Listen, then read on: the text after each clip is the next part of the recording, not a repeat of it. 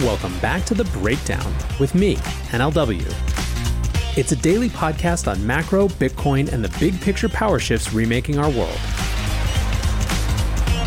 The Breakdown is sponsored by NYDIG and produced and distributed by Coindesk.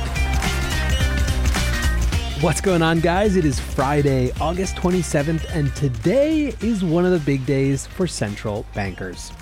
It's the day of the annual Jackson Hole Economic Policy Symposium. This is an event that the Kansas City Fed holds each year, and as I mentioned earlier in the week, it's sort of like TED but for central bankers.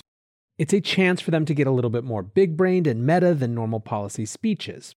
That can be making big, wild arguments like outgoing Bank of England Governor Mark Carney did a few years ago. He proposed the end of the US dollar as reserve currency and the introduction of what he called a synthetic hegemonic currency, effectively John Maynard Keynes' idea of a bank bancor, which he proposed at Bretton Woods as an alternative to US dollar hegemony, and effectively Libra without Facebook. However, Jackson Hole can also be a chance to signal a new direction in monetary policy for those in power. That is certainly why there has been so much anticipation this year around the Jackson Hole event. The question on everyone's minds, indeed, a question that has been on everyone's minds for some time, is when the taper begins. Now, taper refers to the idea of the Fed starting to pull back its incredibly dovish monetary policy. That would mean reducing bond purchases and especially eventually raising interest rates. The word taper itself also references the famous taper tantrum, where markets got extremely mad at the pullback of QE after the great financial crisis. Throughout much of this year, there has been disagreement between the Fed and the markets around how long the Fed can sustain current policies. Basically, the Fed has said that there is still a ton of work to be done, particularly around employment. The market has said, yeah, but dude, things are roaring. We're going to inflate. Your hands are going to be forced. As that seemed to bear out in numbers, the Fed started using the word that has come to be such a monetary meme transitory all the inflation we're seeing, all the dislocations, the supply chain issues, like we talked about yesterday, all transitory. Now, there were absolutely base effects at play for part of this year's reporting. What that means is that when you look at year over year numbers from, say, April and May 2020 at the peak of pandemic lockdowns to April and May of this year, it's not just growth in prices on the 2021 side that will show up in the rate of change. It's also the crater of economic activity reflected in those base numbers from a year ago. That said, every month that goes on, those base effects matter less and less. Another argument that has come up is that a lot of the inflation is reflective of transitory dislocations around supply chains. However, as you heard yesterday, it appears increasingly that many of those dislocations aren't transitory at all.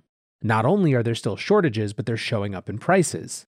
TSMC, the world's biggest chip manufacturer, is raising prices between 10 and 20%, just as one example. Does this mean that the Fed was destined to announce a taper at this year's Jackson Hole event? Well, not so fast. First of all, there's the question of employment. Jobless claims are at pandemic lows, but there remain serious questions of uneven returns. More on that in a bit. There's also the question, of course, of Delta, with resurgent COVID caseloads weakening the recovery, does that create justification for continued delays in the tapering? Let's take these in turn. On the uneven side, the theme of the event is literally macroeconomic policy in an uneven economy. Earlier this summer in testimony, Powell said that, quote, joblessness continues to fall disproportionately on lower wage workers in the service sector and on African Americans and Hispanics. This has led many, like JP Morgan economist Michael Feroli, to think that because the very theme of the symposium is about the uneven economy, it may be a chance for Jay Powell to elaborate on the Fed's employment goals, which are broad based and inclusive, to use their words. What about Delta? Well, first of all, it caused the conference organizers to switch from in person to virtual, and that change only happened on August 20th. This has led some to be less sure that there was going to be a tapering announcement. Brett Ryan, a senior U.S. economist at Deutsche Bank Securities, said you don't want to rush through tapering or rush into rate hikes when Delta is still a threat, and there's potential signs of some slowing in certain indicators at the moment. Michelle Meyer, the head of US economics at the Bank of America, said, quote, "In the last 6 weeks, there's been a clear moderation in consumer spending, particularly leisure services spending, so airfare spending, lodging, cruises, and entertainment. And to some extent, restaurants and bars, albeit less so. And the timing of that corresponded with the rise in Delta cases. So, as you can see, some skepticism around whether now Jackson Hole would be a venue for a taper announcement. This podcast is sponsored by NYDIG, an institutional Bitcoin firm that sees Bitcoin as a gateway to financial security for people around the world. Find out more at NYDIG.com slash NLW. That's N-Y-D-I-G forward slash NLW.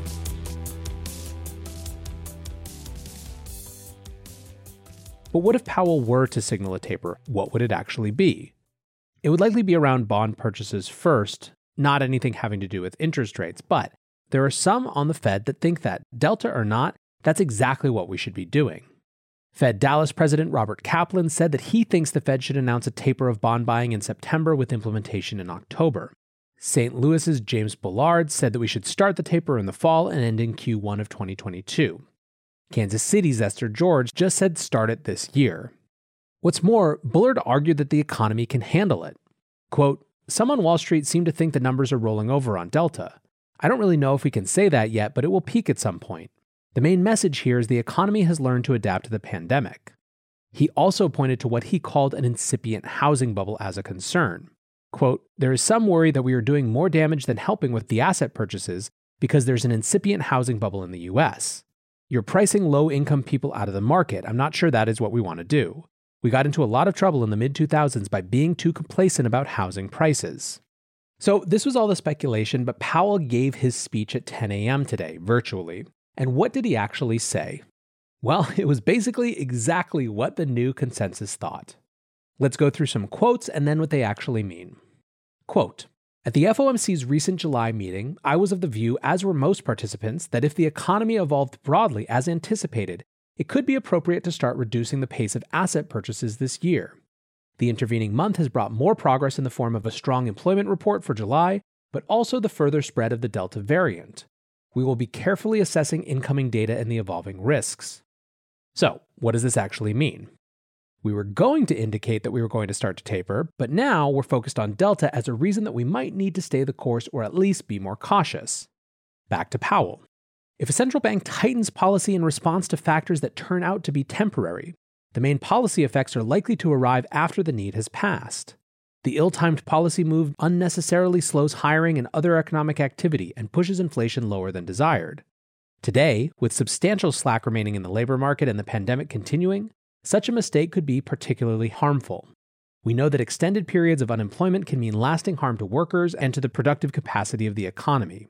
What does that actually mean? Well, the non cynical read is that the Fed is really truly obsessed and focused on the questions of the labor market and employment, way more than questions of inflation. A cynical read is hey, listen, we learned our lesson from the taper tantrum when y'all freaked out before the last time around. Back to Powell. The timing and pace of the coming reduction in asset purchases will not be intended to carry a direct signal regarding the timing of interest rate liftoff, for which we have articulated a different and substantially more stringent test. Even after our asset purchases end, our elevated holdings of longer term securities will continue to support accommodative financial conditions. What does it mean?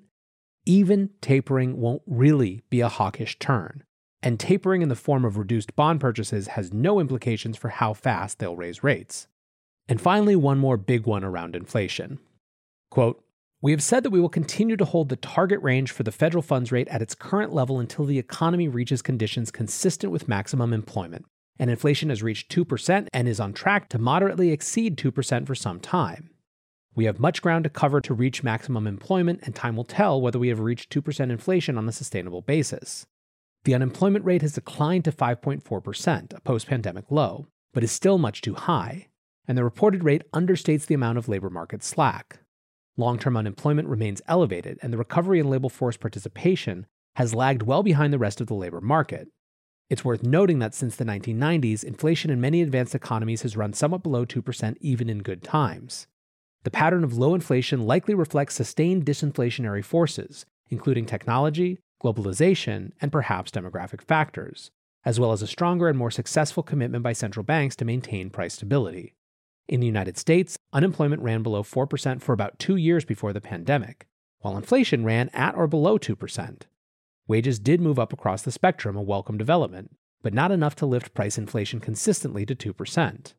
While the underlying global disinflationary factors are likely to evolve over time, there is little reason to think that they have suddenly reversed or abated. It seems more likely that they will continue to weigh on inflation as the pandemic passes into history. So, what does this actually mean? Well, we've frequently discussed on this show the arguments about inflation or disinflation being the dominant economic modality of our time. The inflation argument rests on the idea that structurally, the debts the US and other governments carry will force them to either default on those debts or inflate them away. The disinflation idea is focused on long term structural forces such as technology, demographics, etc., that drive prices down over time. We spent so much time examining the day to day and month to month language of Powell that many haven't really examined his larger belief set. It seems pretty clear that he is firmly in that structural disinflationist camp. What does that mean? It means, in the short term, nothing is changing. The cheap money party continues unabated, at least for now. Moreover, it means that there are multiple reasons, both from the focus on unemployment and the long term disinflation belief, that seem to point pretty clearly to this being just business as usual, regardless of the pandemic status. So, for those of us buying assets denominated in USD, let the good times roll. Hope you're headed off to a great weekend, guys. I appreciate you listening as always. Until tomorrow, be safe and take care of each other. Peace.